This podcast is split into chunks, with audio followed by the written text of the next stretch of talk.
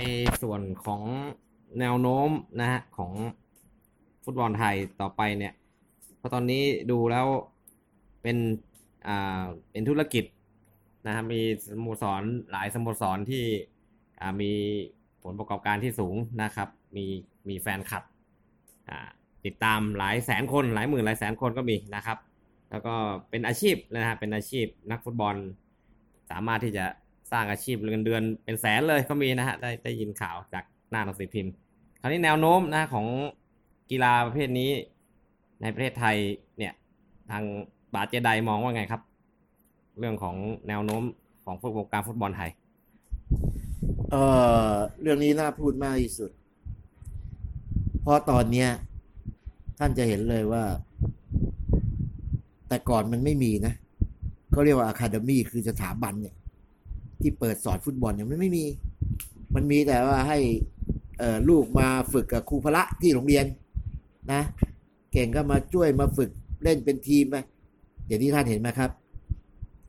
ทั่วทุกทั่วประเทศเลย สงขลาก็มีล่าสุดเนี่ย academy สงขลาเนี่ยตัดเชือกกับบุรีรัมย์ academy ของทีมบุรีรัมย์ก็แพ้บุรีรัมย์ไปในรุ่น 13 ปีนะครับ academy ของโรงเรียนอัสสัมชัญธนบุรีอัสสัมชัญเนี่ย ส่วนใหญ่จะเป็นลูกคนที่ค่อนข้างจะมีฐานะเรียนพอตอนหลังอัสสัมชัญมาก้าวกระโดดในเรื่องของกีฬา ก็กลายว่าเป็นแชมป์บอลนักเรียน เป็นราชาแชมป์บอลกางเกงขาสั้นแทนปทุมคงคานะครับ ล่าสุดก็เปิด academy ในรุ่น 13 ปี แล้วก็ไปได้แชมป์ของประเทศไทยโดยชนะบุรีรัมย์ได้เงินเป็นหนึ่งล้าน จริงที่ราชมังคลากีฬาฐานเมื่อเร็วๆนี้นะครับ ซึ่งตัดเชือกกับทีมบางกอก FC เพราะฉะนั้นจะเห็นว่า academy มันเยอะมาก เท่าที่รู้เด็กแถวบ้านผมเนี่ยไปเรียน academy ที่ตรงงามวงศ์วานเนี่ยจะเสียเดือนละประมาณพันสองเรียนอยู่ประมาณแค่อาทิตย์หนึ่งก็แปดครั้ง แต่ถ้าไปเรียนของเมืองทองซึ่งเปิดเนี่ยทั้งค่าชุดเอ่อทั้งค่าชุดค่าอะไรเนี่ยก็อยู่ประมาณสี่พันแล้วก็จะมีฝรั่งสอนแล้วก็สอนทำไมเขาถึงต้องพาลูกหลานไปเรียน บอลมันเป็นอาชีพไปแล้ว ตั้งแต่แต่ก่อนเราเป็น amateur league เรามาเป็น semi amateur amateur คือเป็นสมัครเล่นนะครับ นักฟุตบอลจะรับค่าตอบแทนไม่ได้ แต่รับสินรางรางวัลได้ พอตอนหลังมาเป็น semi amateur พอ semi ก็กึ่งอาชีพ นักฟุตบอล ตอนนั้นกึ่งอาชีพ นักฟุตบอลสมัครเล่น สามารถไปเล่นอาชีพได้ แล้วก็เอเชียนเกมสามารถให้กึ่งสมัครเล่น แต่ก่อนเอเชียนเกมจะไม่ให้พวกอาชีพมาเล่นเลย ต้องให้สมัครเล่นอย่างเดียว ก็รุ่นไหนครับ ถ้าท่านรู้จักก็คือเดอะตุ๊กปิยพงษ์ผิวอ่อนนะเป็น semi นะครับ เป็น semi เอ่อเอาว่าประธานเทคนิคสมาคมทุกวันเนี้ยวิทยาเลาหกุลน่ะก็ไปเล่นไบเออร์เลเวอร์คูเซนหางห้างขายยามาก่อน เล่นเฮอร์ท่าเบอร์ลินมาแล้วก็มาเล่นที่ญี่ปุ่น ตอนหลังก็มาส่งผลให้ปิยพงษ์ไปดังในเกาหลีดังมาก ยิงระเบิดเถิดเทิง อันนี้เป็นแรงจูงใจ และเป็นสิ่งหลาย ๆ สิ่งหลายอย่างทำให้คนอยากเล่นอยากดูฟุตบอลว่าเราสามารถคนเราสามารถไปเตะเอาชนะเกาหลีได้ในสุดก็มีการพัฒนาไปเรื่อย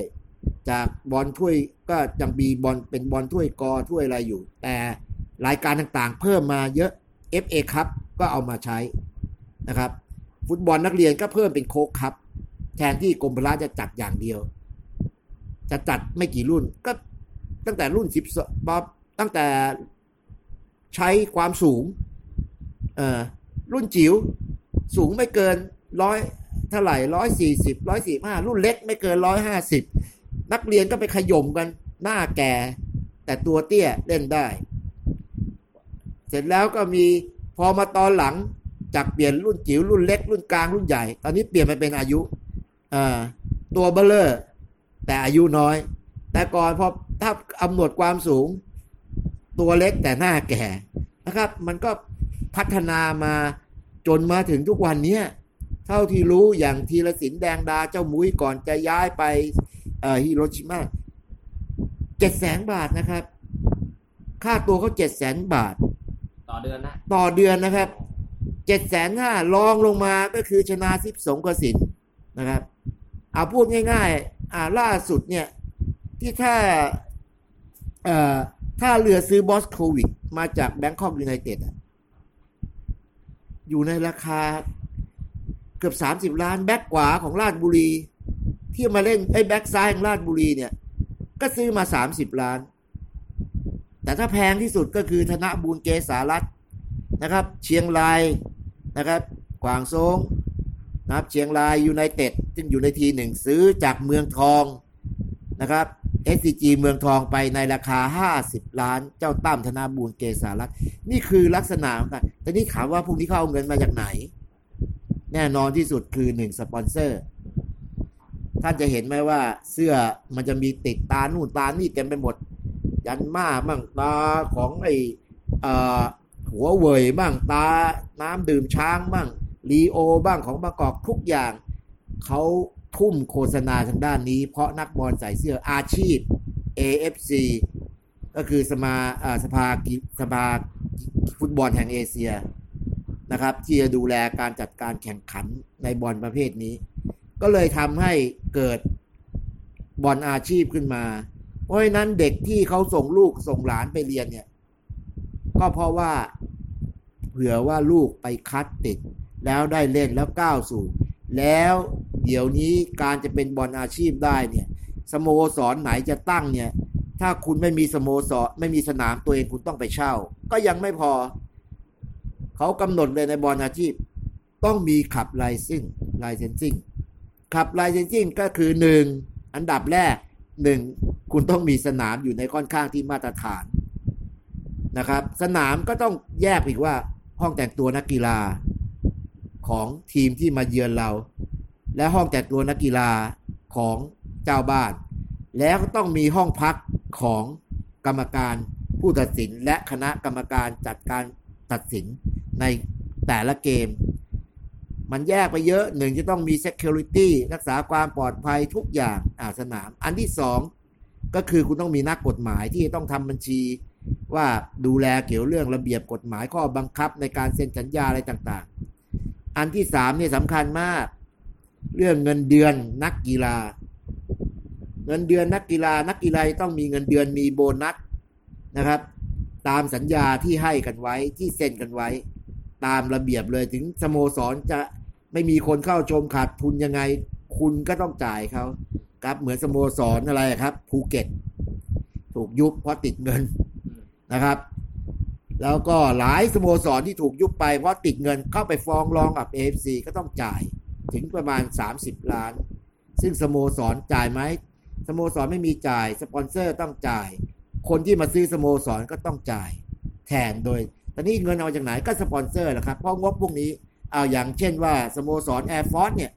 ล่าสุดปัจจุบันดูจากรายละเอียดแล้วเนี่ย Air Force ปัจจุบันเนี่ยขึ้นมาไทยลีกเนี่ยได้งบประมาณในการทำทีม 70 ล้านต่อปีนะครับ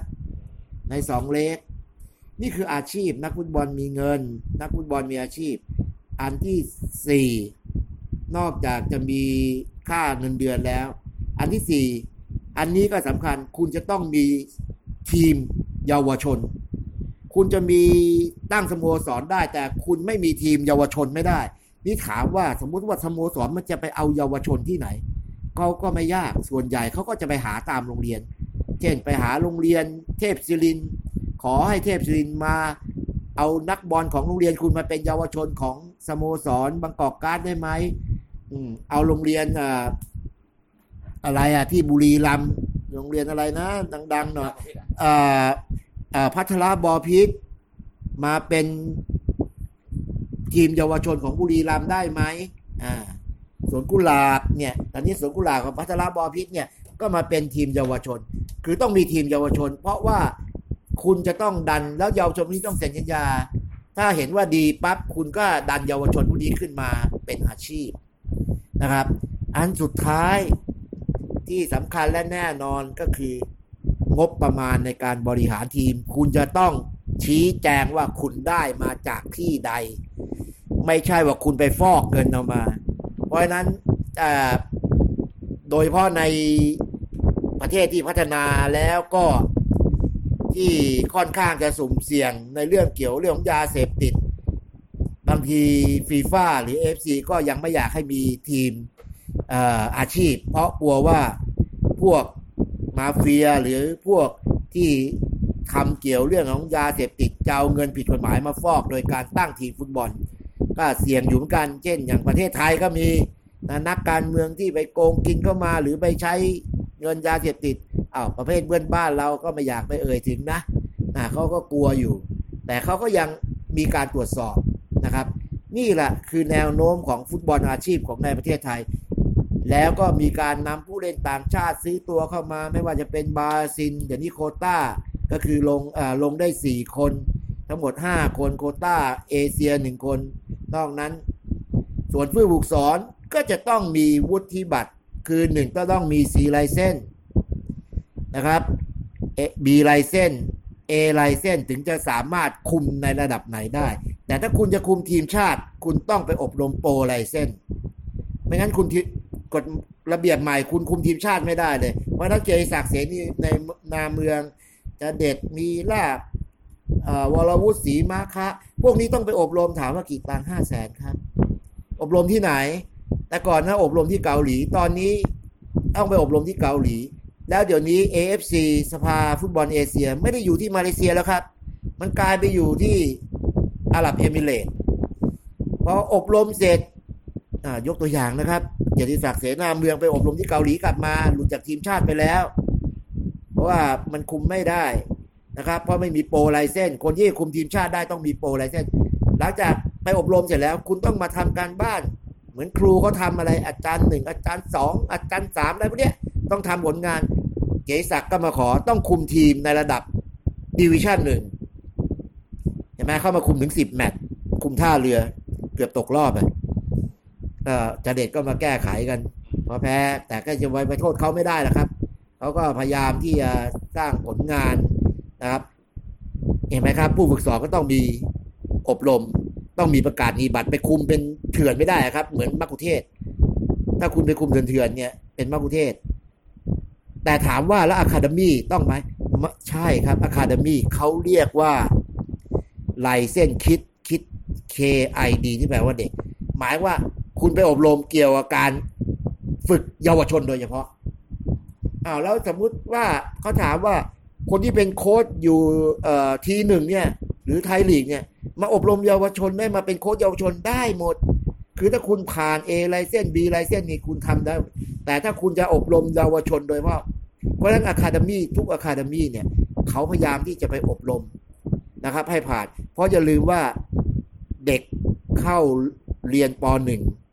ครูคนที่สอนให้เด็กเขียนเป็นอ่านเป็นถือว่าเก่ง ต้องปูพื้นฐานได้ดี เพราะนั้นก็จะอบรมอีกรูปแบบหนึ่งกับคนที่ไปคุมไทยลีก ไอ้นั่นคือพวกนั้นเด็กคือนักบอลพวกนี้มันเป็นอยู่แล้ว จะทำยังไงให้มันให้ทำประตูก็ได้ให้เก่งให้รับได้ให้ต้านได้ให้รุกได้ แต่คนที่จะมาเป็นโค้ชกับ academy เนี่ยจะทำยังไงให้เด็กพวกนี้เตะบอลได้จากไม่เป็นเลย นี่คือแนวโน้มของฟุตบอลไทยก็ถามว่าไปบอลโลกไหมมีโอกาส บอลหญิงเราไปครั้งที่สองแล้ว แต่บอลหญิงเนี่ยไอ้การแข่งขันมันไม่สูงเหมือนบอลชายนะครับอ่อรัสเซียเนี่ยในปีเนี้ย รัสเซียก็จัด ตอนนี้เลยไปอีกสี่ปีข้างหน้า กาตาร์ก็จากจะมีการพอเลยกาตาร์ไปอยากจะมีให้เพิ่มเป็นหกสิบสี่ทีมทำไมมันถึงเพิ่มเยอะถึงขนาดนั้นบอก ก็เงินทั้งนั้นแหละครับครับ เข้าบอลโลกเราได้เข้าบอลโลกทีเนี่ยครับ ได้แค่เข้ารอบนะครับ เท่าที่ผมฟังฟังเข้ามาไม่รู้ถูกหรือผิดนะไปวิเคราะห์กันเอาเองก็บอกได้แค่แค่เข้ารอบเนี่ยเฉพาะบอลชายนะครับได้แล้วเจ็ดร้อยล้าน เจ็ดร้อยล้านบาท สมาคมยิ้มเลยนะอันนี้เป็นเรื่องเกี่ยวกับ แต่ถามว่าอนาคตข้างหน้าบอลไทย ผมยอมรับว่าจะดีขึ้นเรื่อยๆ ตอนนี้เจลีกยังยอมรับคนไทยเลยนะครับ เอาไปเล่น โดยเฉพาะศูนย์หน้า เจลีกเนี่ยจะขาดแคลนมากที่สุด ของเขาเนี่ยเขาขาดแคลนศูนย์หน้านะครับ ขาดแคลนศูนย์หน้า แต่ทำไมเอาธีรทรไปเล่นแบ็กซ้าย เขาขาดแคลนศูนย์หน้า เขาขาดแคลนประตู และขาดแคลนกองหลังนะครับแต่เรื่องปีกซ้ายปีกขวากับซ้ายกองกลางเขามีพร้อมหมดเพราะฉะนั้นสังเกตได้ว่าเห็นไหมครับซองจิงมุนที่เล่นปีกขวาปีกซ้ายของอ่าอ่าซองอะไรอะที่เล่นให้อ่าสเปอร์ไอ้นี่ยิงเป็นกอบเป็นกำแต่ศูนย์หน้าไม่เก่งนะก็ไปดูศูนย์หน้าของดอร์ทมุนนะครับ ไม่เก่งนะครับ โอบาบิยองได้ยืนมากกว่า อ่า ตัวนี้ของญี่ปุ่นนะเพราะฉะนั้นมันเป็นแนวโน้มที่ดีมิติที่ดี เพียงแต่พวกท่านบริหารกันให้ดีแล้วกัน โดยเฉพาะระดับโรงเรียนนะครับ ให้ความสำคัญในฟุตบอลระดับโรงเรียนให้มากนะ เพราะว่าบางทีบางคนก็ไม่มีเงินจะไปไปให้เรียนคาเดมี่ราะฉะนั้นครูพระหรือใครก็แล้ว แต่ที่มีจิตอาสามาช่วยระดับโรงเรียนได้ มันก็จะช่วยไปพัฒนาอีกทางหนึ่ง นะครับ ก็พูดง่ายมือนการปิดทองหลังพระอะครับ มันก็ดีถ้าไม่มีใครปิดพระท่านก็เหลืองแต่ข้างหน้า ข้างหลังก็ไม่มีเหลืองนะครับ นี่คือแนวโน้มกีฬาฟุตบอลไทย อ่านะครับ วันนี้ก็ได้ความรู้นะครับ จากผู้มากประสบการณ์นะฮะในเรื่องของกีฬานะฮะประเภทฟุตบอลนะฮะในรายการนี้นะครับ ก็ไม่ใช่เฉพาะเรื่องฟุตบอลอย่างเดียวนะฮะก็มี อนาคตก็จะมีเรื่องกีฬาประเภทต่างๆนะครับ ก็ยังไงถ้าท่านผู้ฟังได้ฟังแล้วอยากจะรู้เรื่องอะไรก็ส่งข้อความมานะครับ ตามช่องทางนะครับที่มีอยู่นะก็จะได้พูดคุยกันนะฮะเรื่องของกีฬาไปนะครับ กีฬาก็มีแต่เรื่องดีๆนะฮะกีฬาก็ทำให้คนสุขภาพร่างกายแข็งแรงนะฮะแล้วปัจจุบันนี้กีฬาเป็นอาชีพแล้วนะฮะที่ ที่ป๋าเชไดบอกนะว่าเป็นอาชีพแล้วนะฮะโอ้โหดูเงินเดือนเป็นจะล้านเลยนะโอ้โห เราทำงานไม่เคยได้เงินล้านเลย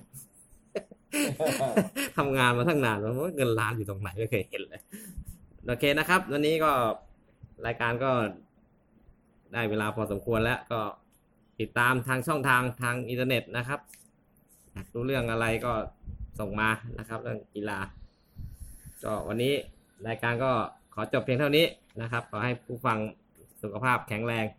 อะโชคดีนะครับอะป๋าเจไดอวยพรคนฟังหน่อยครับ ก็ถ้าพวกท่านมีข้อสงสัยเอ่อเกี่ยวกับเรื่องของกีฬาฟุตบอลหรือกีฬาประเภทอื่น ๆนะครับ แต่ไอ้ที่พอผมที่จะพอจะเสาะหาแสวงหามาได้ ไม่ว่าเกร็ดเล็กๆน้อยๆก็ยินดีที่จะตอบครับ หรือแม้ทั้งนักเรียนนักศึกษาที่ยังเรียนอยู่แล้วอยากจะรู้ข้อ กฎกติกาก็จะทำการบ้านมาก็ท่านก็ถามมา